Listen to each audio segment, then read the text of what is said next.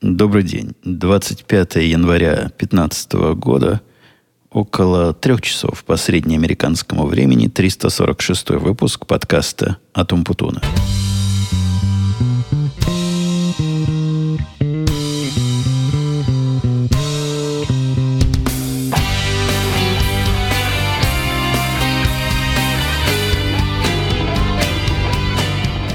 Прекрасный зимний денек у нас тут вокруг. И вообще зима это радует. Радует не холодами. Всего два дня было по-настоящему холодных. А сейчас вот та самая зима, которая, с одной стороны, достаточно зимняя, идет снежок, а с другой стороны, не мучительно холодная.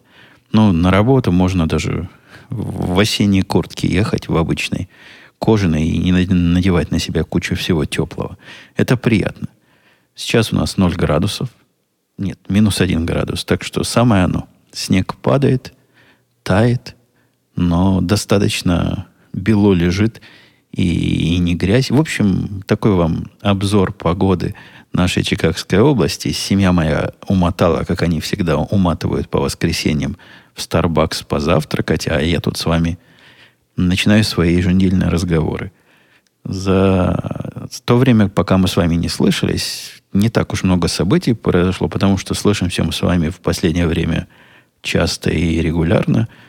Случилось в очередной раз доказательство того, что дешевое хорошим не бывает. Но, тем не менее, я и второй раз наступил на этот самый грабель. Те, кто давно тут сидят, помнят, что жена моя после убийства ею э, ноутбука, а именно MacBook Pro у нее был такой продвинутый, хороший, долгое ну, не у нее, у меня. Он был хорош, он, его списали с моей старой работы, а когда списывать, можно либо выбрасывать, либо себе оставлять. То есть ему лет уже, наверное, пять было к моменту убийства. И, конечно, он был убит обычным способом с заливанием какой-то жидкости, которую строго-настрого всей семье запрещено принимать в себя рядом с компьютером. Но не помогает. И время от времени они погибают. Вы помните, я и приобрел Chromebook тогда, HP-шный, маленький, аккуратненький, 11-дюймовый, который, прямо скажем, не вызвал большой любви в семье. То есть им можно было пользоваться, но как-то было все-таки что-то не то. Во-первых, 11 дюймов экрана было маловато моей жене, но она так явно не признавалась, но я восстановил из обрывочных ее возражений и бурчаний время от времени. И был он медленный, ну, то есть, Chromebook это компьютер для некомпьютерной моей аудитории, который может только в интернет ходить браузером и, собственно, больше ничего делать и не способен, да и не должен. С точки зрения функциональности все это подходило прекрасно. Но вот скорость была медленная. Он делал медленно все. С момента открытия до момента, пока он понимал, что Wi-Fi в округе, это проходило с полминуты как минимум. И это при, при летной погоде. Переключение между разными страницами тоже происходило не быстро. Вообще весь он вызывал ощущение некой, некой медленности. Ну и самое главное, там гениальные, я об этом в радио жаловался, гениальные инженеры и дизайнеры прикрутили такой разъем питания, который не для питания предназначен и явно не выдерживает частого втыкания-вытыкания. А втыкать-вытыкать него надо было часто, поскольку батарейка в этом маленьком устройство держало до 4 часов.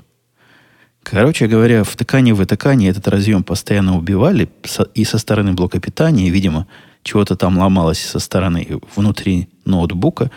И я уже устал покупать ей похожие блоки питания, а похожие тоже купить трудно, потому что он как-то и по напряжению, и по силе тока, и по всем ваттам амперам подходит, а плохо заряжает. Короче, надо оригинальный покупать. А оригинальный такой блок питания стоит чуть ли не 20% от цены всего этого хромбука. Покупал я их несколько, пока не понял, что цена вот этих блоков питания, которые уже заменил, приближается к цене оригинальной самого компьютера. Ну и в конце концов чего-то там внутри сломалось, и даже новый перестал его заряжать. Поэтому пришла пора приобрести замену. Ну, я как вначале и заявил, опять на эти же грабли стал. Да, действительно, дешевое редко бывает хорошим, но Зато его и не жалко залить, и не жалко потерять, не жалко поломать. Купил подобной же ценовой категории, но более современный, более продвинутый, более крупный, 13-дюймовый и Chromebook. Все в нем быстрее, все в нем... Вот эти все проблемы, которые я описал, они отсутствуют как класс.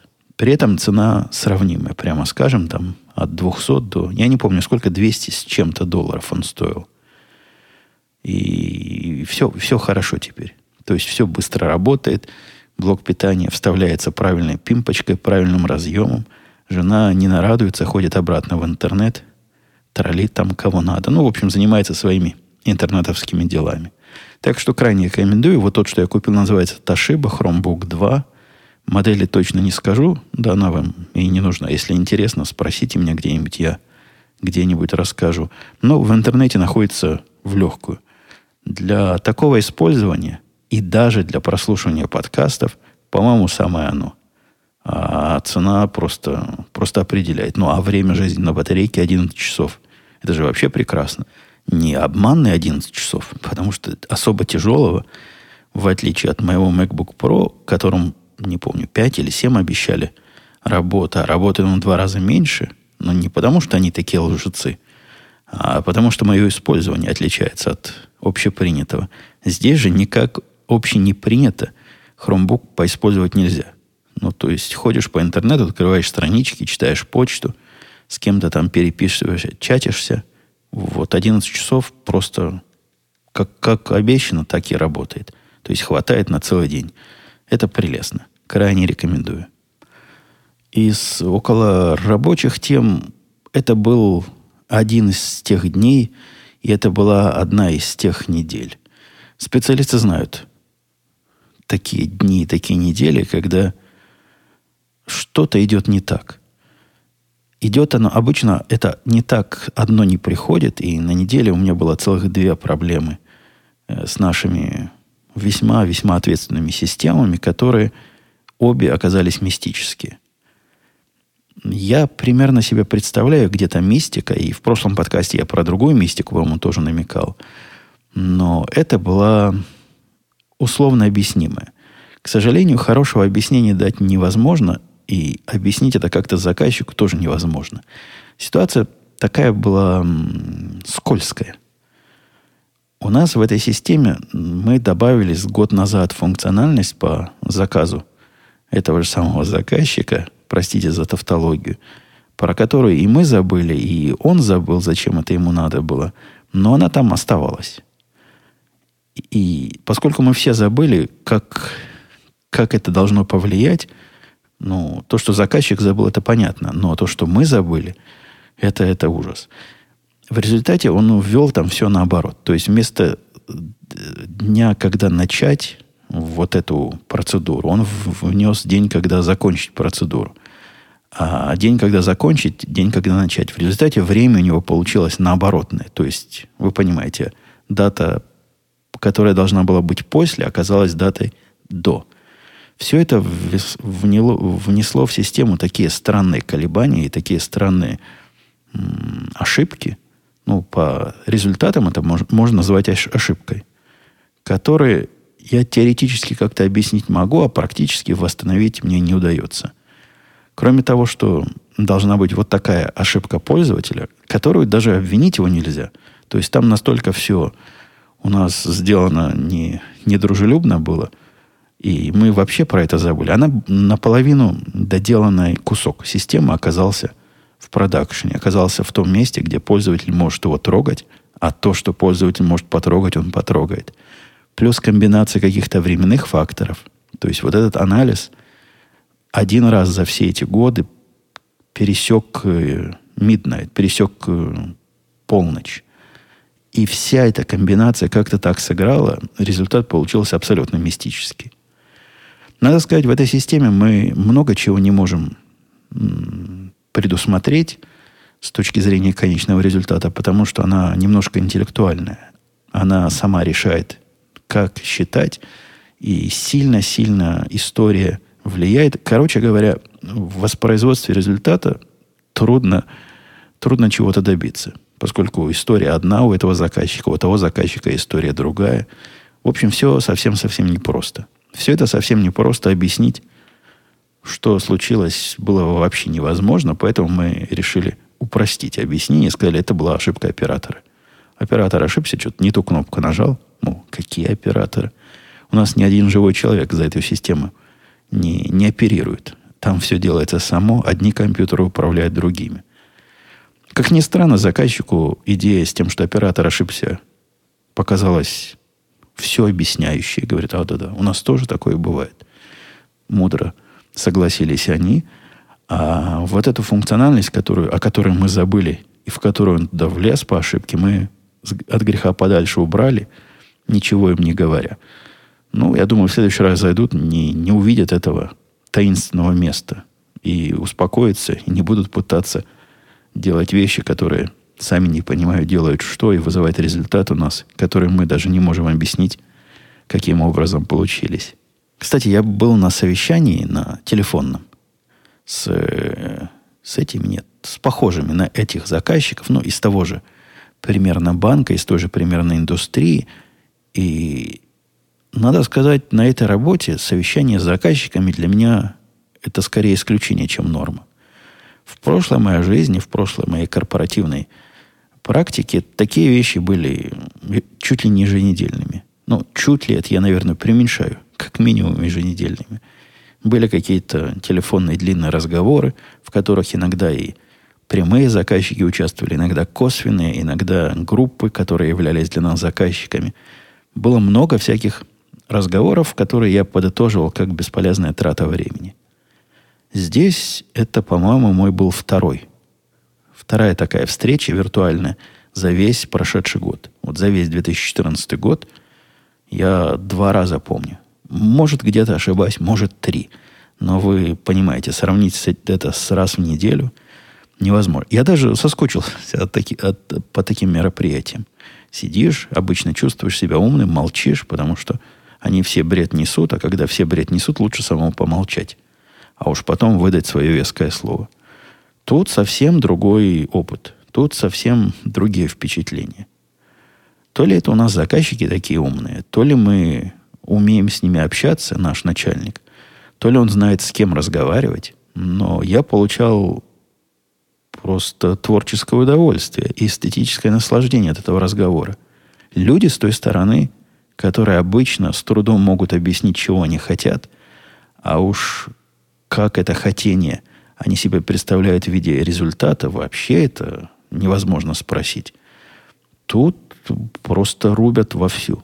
Они конкретно и реально понимают, как они хотят это видеть, почему они хотят это видеть, и даже могут вменяемо пообсуждать с нами, почему вот то, что они хотят видеть, требует вот таких вот таких источников данных, и вот такого, такой обработки, и какие еще дополнительные вещи нужны будут, и как это на цену продукта скажется, одно удовольствие с ними общаться. То есть реально, я в этот раз молчал, потому что с точки зрения бизнеса я, пожалуй, в этой компании был наименее подкованный. Некоторые термины, которые заказчики употребляли, а наш президент вовсю понимал, я первый раз слышал во время этого совещания. В общем, было даже образовательно. Результат – это новый проект, которым я пока не занялся, но вот-вот займусь. Вот закончу подкаст и, наверное, с понедельника займусь. Большой, сложный, чрезвычайно даже немного функциональный, но чрезвычайно непредсказуемый в смысле результата. Мы сами мало понимаем, что он должен Насчитать мы знаем, как это насчитать, но вот что в результате получится, мы себе не представляем. Заказчик тоже не представляет, но это почти уже закон. Вот такие вещи считать. Он еще не вышел совсем законом э, по регуляции биржевых операций. Но пока мы закончим, есть подозрение, что выйдет. А пока им дал законодатель поручение. В виде мы не знаем, как это посчитать, мы не знаем, кого вы выловите таким образом – но чего-то посчитать и кого-то выловить вы просто обязаны. Или хотя бы наибольшие усилия принять для того, чтобы выполнить эту непонятную задачу. Мы надеемся, к моменту завершения продукта уже будет э, некие прямые законодательные объяснения, ну, конечно, нам придется сделать, мне придется сделать шаг назад и адаптировать то, что я к тому моменту наделаю, к тому, что регуляторы придумают, но нам сильно-сильно кажется, что идею мы понимаем, и, собственно, технология такая подойдет и потом, и после уточнения. Но проект этот большой. Действительно, я буду занят в течение... Большой проект в нашей области – это месяца два. Мне работать, не поднимая головы, это действительно много. И там, там да, там, там будет разного всякого интересного. Если о чем-то уж особо интересном и не сильно забубенном с точки зрения моих компьютерных дел возникнет там, и если я смогу об этом чего-то рассказать, может даже и поделюсь в процессе наших следующих подкастов. В новостях, которые не являются рабочими, а просто новости в телевизоре, новости, совершенно удивительно происходит. Главная тема последних трех дней, если бы мне сказал кто раньше, я бы не поверил. Но главная тема, ну ладно, главное я немножко, немножко преувеличиваю пафос этой темы. Но во всех новостных каналах, на Фоксе, на CNN, на, на всех прочих, обязательной темой три дня проходит тема сдутого мяча. Сдутого мяча, в котором, котором играют футбол американский. Это какой-то позор. То есть одна команда вроде бы победила другую, при этом как-то мяч они то ли не так надули, то ли не так сдули, кто-то подозревает чего-то, кто, ну, вот те, которые проиграли, наверное, подозревают, потому что лузеры всегда потом пытаются объяснить, почему их та команда обыграла. Судья не так судил. Ну, в общем, всякие понятные, понятные вещи, можно сказать, от расстройства и от разочарования. Но чтобы вот такая тема, она даже не техническая, то есть спортивно-техническая, какая-то спортивно-спекулятивная, э, выходила на основные новостные каналы, это, это что-то странного. Видимо, все-таки американский футбол намного более ну, спорт популярный в Америке, чем баскетбол. Когда около баскетбола происходят вот такие скандальчики, они очень редко проникают. Ну, там какой-нибудь баскетболист свою жену избил. Вот такого рода скандал может попасть в один новостной выпуск. А тут уже более трех дней. Это уже всю прошедшую неделю – вот про эти сдутые мечи, сдутые мечи. И приходят эксперты и говорят, как их можно было сдуть. А другие говорят, вы что, с ума посходили? Там везде камеры. Если бы кто их сдул, все бы сразу увидели. А третьи говорят, а когда из рук в руки... Ой, это, это, это какой-то ужас. Какая-то трата нашего, нашего, я имею в виду, зрителей этих новостей времени. Еще одна трата времени, но она официальная такая трата, и был у меня даже вопрос по этому поводу кто-то меня спросил, вот Андрей спрашивал, прямо сейчас, писал Андрей, слушаю выступление Обамы на State of the Union. Интересно послушать, что ты по этому поводу думаешь. Это тоже, ну, фейковая такая, фейковый новостной повод. Я не помню прошлое э, обращение. State of the Union, это как у вас, дорогие слушатели из российских реалий, когда Путин обращается к народу, а тут примерно так же раз в год президент обращается к народонаселению, э, к Конгрессу, и, в общем, все это смотрят, все это слушают, и какие-то выводы на ус мотают. Как правило, практических шагов это заявление не вызывает. Оно такое декларативное, некие вещи там бредовые иногда говорят, э, должно быть показательно бодренькое. В общем, и это было такое же. В отличие от, я не знаю, в отличие от, но в этом, это мне не понравилось. Но мне вообще Обама мало нравится. А эту его речь, такое впечатление, что я уже слышал многократно с разными, с разными вариациями. И это та же самая. Если его послушать, то мы терроризм победили. Терроризма нет. Внешне мы, я имею в виду, американская военщина. Внешняя политика наша цветет и пахнет. Это на фоне того, что в мире творится. Он недавно в Йемене, там у них переворот случился. Казалось бы, Йемен какой-то там ну, какая нам до этого Йемена? Это где-то там в районе Судовской Аравии, для тех, кто с географией не на «ты». Ну, казалось бы, да, где мы, а где Йемен? А оказывается, нет. Оказывается, этот Йемен – важная часть нашего геополитического господства. И президент наш местный приводил политику в Йемене где мы им как-то так из-под полы помогали для того, чтобы они сами свои проблемы с босиками решили, как пример правильного нового подхода. Мол, мы влияем, но и сзади, и никаких прямых вмешательств не устраиваем, а когда просят, значит, от, откликаемся. При этом нас и там любят, и сям любят, и мы такие большие молодцы. Но вот вся эта молодцеватость, похоже, закончилась в Йемене. Там пришли именно бандиты разные и неприятные к власти. Обо всем об этом Обама ничего не говорил. У него все хорошо. У него с политикой все хорошо, Иран его не волнует. Никаких проблем с, с Ираном. Вы слышали, какая, какая заковыка вышла? Иран – это та большая страна, которой Россия, по-моему, помогала с ее ядерной программой. Та самая страна, у которой санкции разные были, которые теперь ослабили – и та самая страна, которая официально заявляет, что как только у них будет возможность, они сотрут Израиль с лица земли. Не так давно сфотографировали наши израильские средства, видимо, спутникового наблюдения, их новые иранские ракеты. Ракеты, которые могут дострелить дальше, чем до Израиля. Баллистические.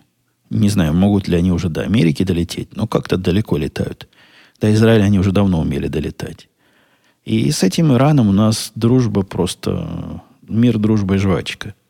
Никаких санкций мы против них, мы, как американцы, не предпринимаем, потому что Обама, значит, верит в то, что таких э, бандитов можно уговорить. И люди, мол, они тоже с той стороны, а люди всегда могут друг с другом договориться.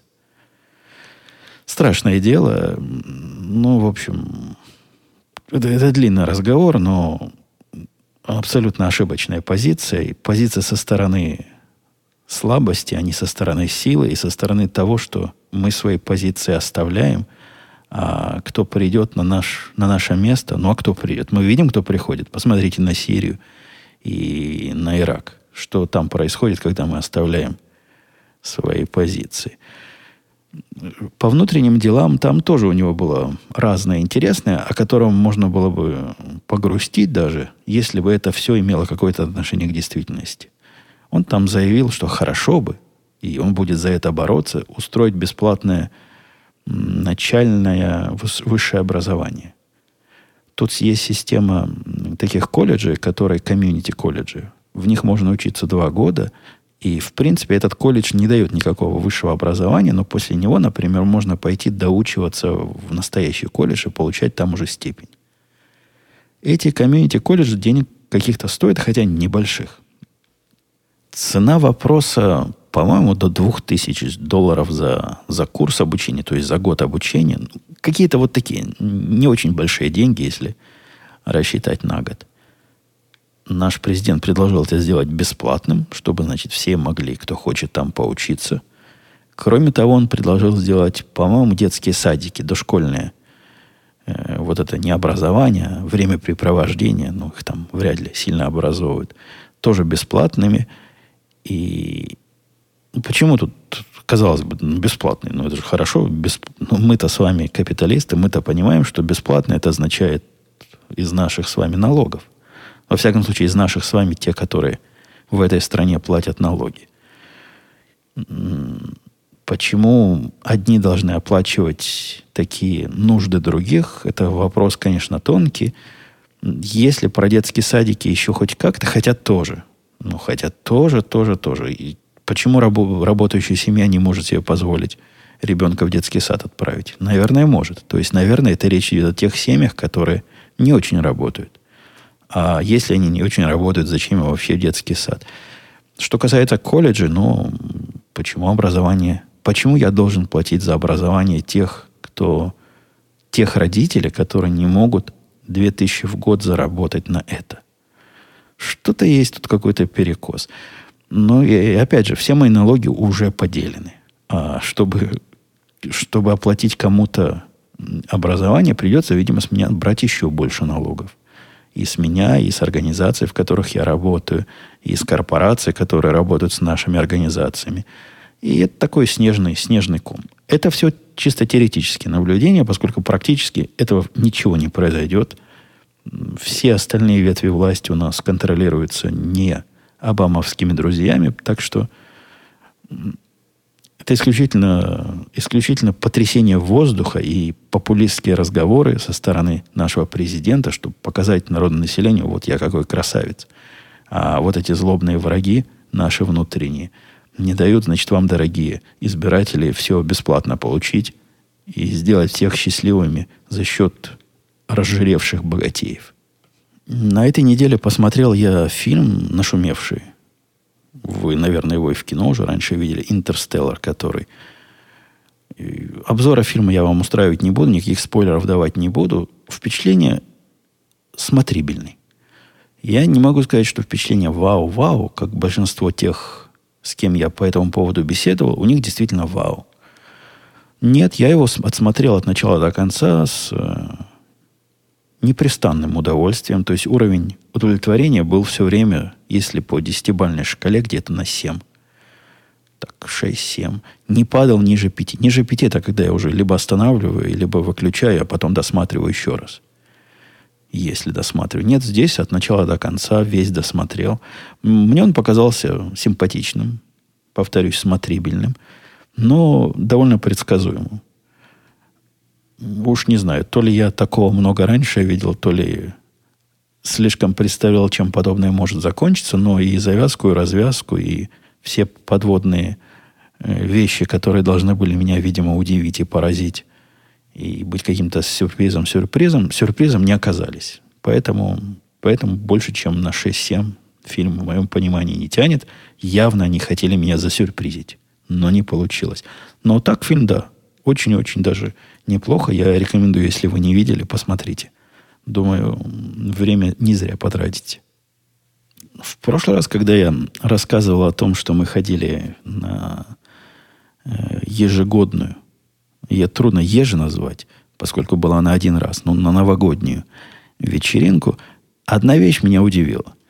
Раньше я думал, что мое негативное впечатление от этой от такого поведения связано с моей скрытой гомофобией.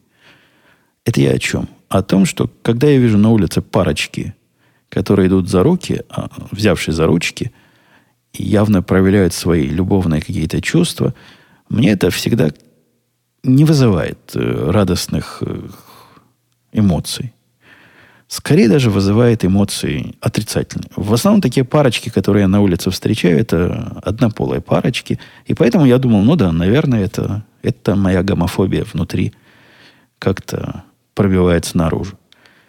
Однако на этой вечеринке у нас все были парочки гетера, гетера, как они называются, в гетеросексуальных отношениях, которые состоят друг с другом. И все эти парочки держались за ручки, кроме меня с женой. То есть я тоже вам объяснить не могу степень вот этой согласованности держания за ручки.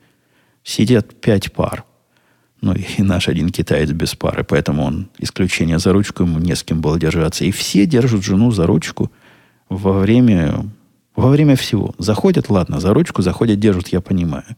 Но сидят за столом, и один держит другую за ручку.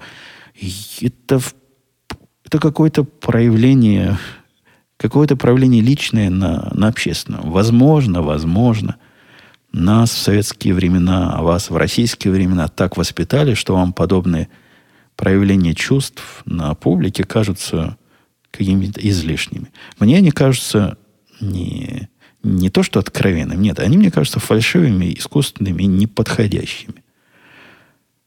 И возможно, невозможно, а совершенно наверняка я понимаю, что парочки однополые, которые я видел в этих близких объятиях, в близких контактах, меня притили, видимо, не, не из-за однополости парочек, а просто из-за фальши всего этого зрелища и непонятной мне причины. Ну, зачем это надо?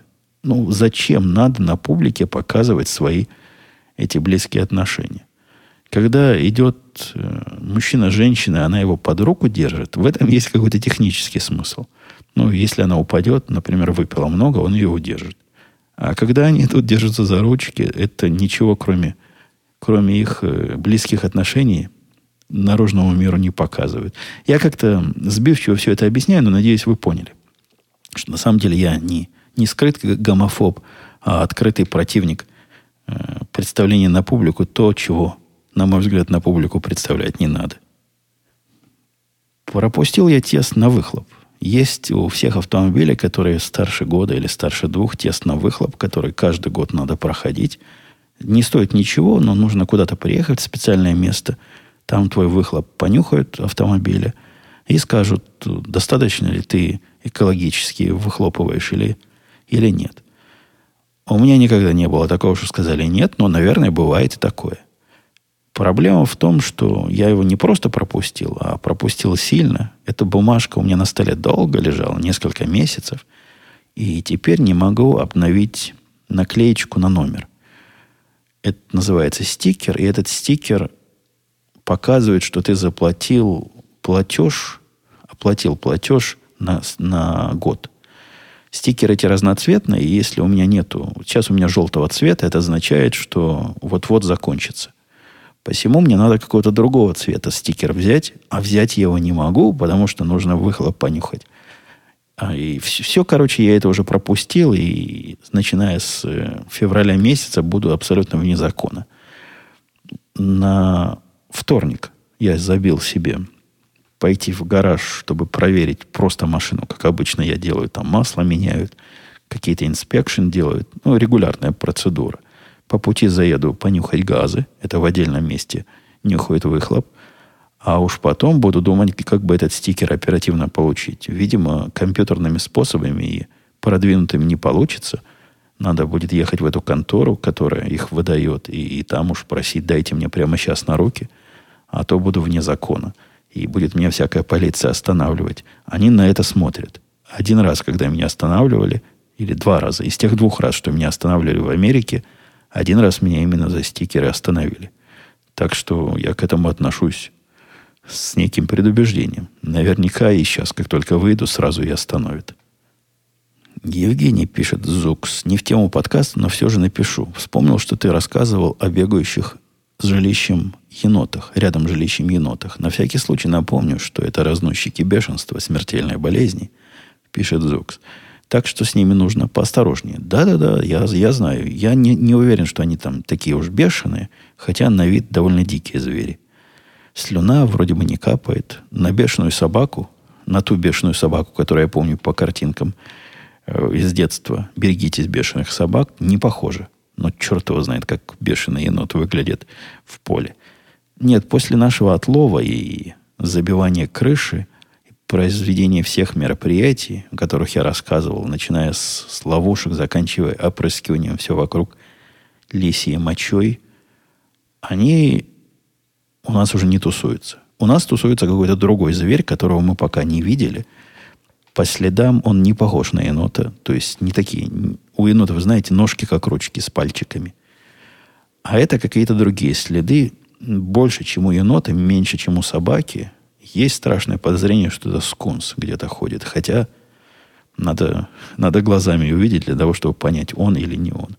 Но по крышам никто ногами не бегает, внутрь дома никто пробраться не пытается, а уж э, из потолка, чтобы еноты падали, нет, такого уже давно не было. Так что с, этим, с этими разносчиками бешенства у нас пока все хорошо и тихо, не мелькают. Ко-ко-ко писал. Добрый день, слушаю вас уже 4 года в параллель с радио идти. Неспешно прослушал все ваши выпуски. Возник такой вопрос. Даже, можно сказать, наезд. О, наезд. Ваши подкасты очень качественные. Но где next level? Где следующий уровень, перевожу я для вас? Где развитие, пишет Ко-ко-ко? Где рост? Или вы думаете, что расти просто некуда? Подкаст слушать приятно, но огорчает, что нет каких-то экспериментов, которые были раньше. Окей. Эм, я даже не знаю, как дорогому Кукуку ответить. Я действительно раньше производил эксперименты. Эксперименты эти были не от желания поэкспериментировать и поменять формат, а от нужды и необходимости. В свое время был такой эксперимент, который мне никогда не казался удачным, поскольку я не люблю, когда мои подкасты звучат плохо – я и чужие подкасты не люблю, когда звучат плохо, но свои особенно. А именно в те далекие годы, когда моя супруга еще машину не водила, ожидая ее перед каким-нибудь большим супермаркетом, я записывал неспешно подкаст. Это была вынужденная мера. Этот эксперимент вовсе прорывом на новый уровень я бы назвать постеснялся. И, и не назову. Это был такой грязный трюк, грязный хак для того, чтобы время потратить с пользой. Если нужды в таком больше нет, таких выездных записей лучше не делать. Какие еще эксперименты были? Эксперименты с попыткой взять у кого-то интервью на какую-то тему, это абсолютно, абсолютно провальная идея, потому что переводить интервью чудовищно сложно. И даже мысль о том времени, которое я потрачу на подобное мероприятие, которое сомнительно... Зачем вам еще кого-то слушать? Вот же есть я. Я вам все расскажу. Не-не, это тоже не наш путь. Что еще? Да, собственно, и все. На этом все эксперименты и заканчиваются. Мне не кажется, что то, что хорошо, нужно и дальше улучшать, и какой-то какой рост. Какой я могу себе представить рост этого шоу? Чтобы что? Чего добиться? А, то есть сейчас как бы радио, а дальше будет как телевидение. Это не рост, это какой-то шаг в бок. А, эксперименты ради экспериментов мне кажутся идеей безумной, бестолковой и бесполезной. И я придерживаюсь принципа не ломай то, что не починено, и не улучшай то, что работает без необходимости. Пока работает, пока необходимости я никакой не вижу. И никаких объективных причин для новых экспериментов я тоже не ощущаю. Так что да, да, ко-ко-ко – или вы думаете, что расти просто некуда? Да, я думаю, что пока расти просто некуда. У нас есть жанр, у нас есть стиль, у нас есть теперь даже регулярность. Раньше было в сторону регулярности, куда подрасти. А теперь даже и регулярность никак уж не, не позволяет, не оставляет места для роста. Так что вот так вот, дорогой Коко, мы, мы доросли. Сизлор писал. Еще раз спасибо за отличный подкаст. Давно хотел спросить, и сейчас вспомнил. В американских фильмах часто показывают, что жители пригородов очень дружны. Все друг друга знают, часто ходят в гости. Так ли это? Или, может, не в такой сильной степени? Ну да, последняя, последняя часть вопроса держит ответ. Вокруг меня все соседи друг друга как-то знают. Ну, во всяком случае, чтобы поздороваться и улыбнуться, и спросить, как дела, как дети, как еще чего-то, да, это, это вполне. По поводу, ходят ли часто друг другу в гости, ну, я не хожу никому в гости из соседей. Жена иногда ходит э, к ближним соседям, но мы в основном с ними по детям дружим. Или по смеси дети-животные. То есть должны быть какие-то общие интересы, где мы с ними пересекаемся – да, дочка моя особенно по соседям любит пойти. Если у этих соседей есть интересные домашние животные, это она, да. Компанейски ходит и собачек их выгуливать, и в гости может с собачкой зайти поиграть. Тут с этим все, все вполне открыто. Что касается, знаю ли я всех соседей, ну, нет, не всех соседей знаю. Некоторых знаю, некоторые иногда проезжает машина, там кто-то из них улыбается, ну, видимо, сосед ручкой машет. Я ему тоже помашу, улыбнусь. Но в нашем переулке тут домов пару, пару десятков, наверное, всех трудно запомнить. Хотя, если задаться такой целью, то можно. Артем писал. Евгений, вы когда-то рассказывали, что отправляли деньги из США каким-то другим способом, кроме Western Union. Как сейчас этим обстоят дела? Не могли бы вы рассказать об этом опять? Я нашел способ, где отправки денег не такой хлопотный, как Western Union. Western Union хлопотный, потому что, вы знаете, во-первых, не во все страны можно по интернету послать. Во-вторых, процедура это весьма замуд... забубенное и мудреное, потому что они сильно заботятся о безопасности, и очень часто приходится перезванивать этот номер, подтверждать, иногда они тебе перезванивают. Ну и денег стоит немалых тоже. По отношению к сумме, там чуть ли не до 10% от суммы.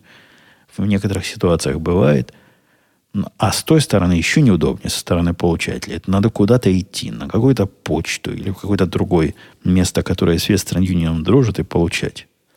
В результате я экспериментировал с разным, пробовал разные способы. Ну, идея-то понятная. Надо так отправлять, чтобы мне, не сходя со стула, это сделать. А с той стороны, кто получает, они могли получать это на обычную кредитную карточку, которая будет у них работать. В результате я остановился на обычной кредитной карточке, не кредитной, дебитной карточке от того же самого Western Union, которая абсолютно официально можно вот таким образом пользоваться во всем мире.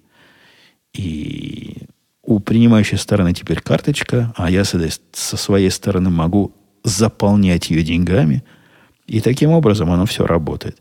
Там есть свои странности и свои ограничения – например, на максимальное количество денег, которые вы можете за раз влить туда, за максимальное количество денег, которые в месяц можно влить.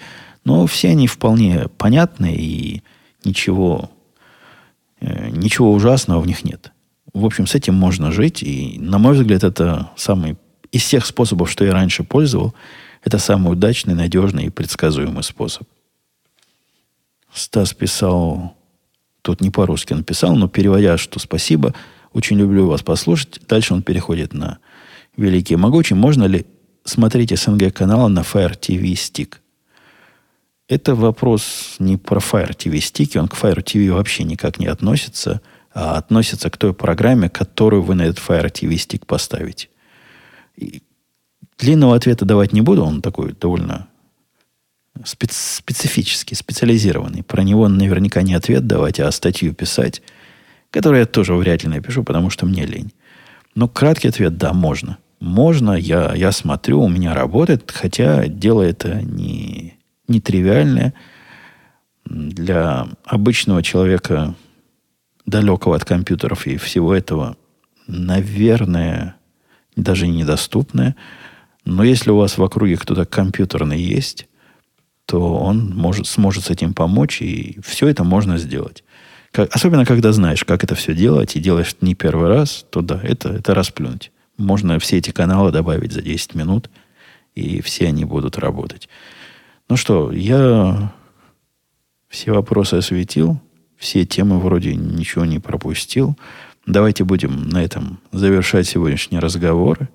Услышимся на следующей неделе, как обычно, в воскресенье. Все, пока.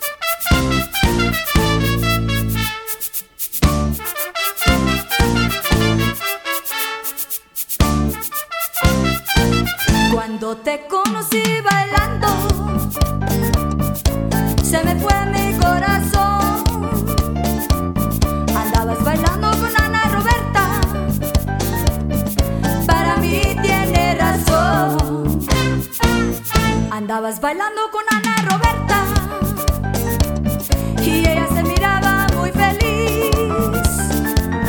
Y yo estoy muy celosa sin bailar la samba sin ti.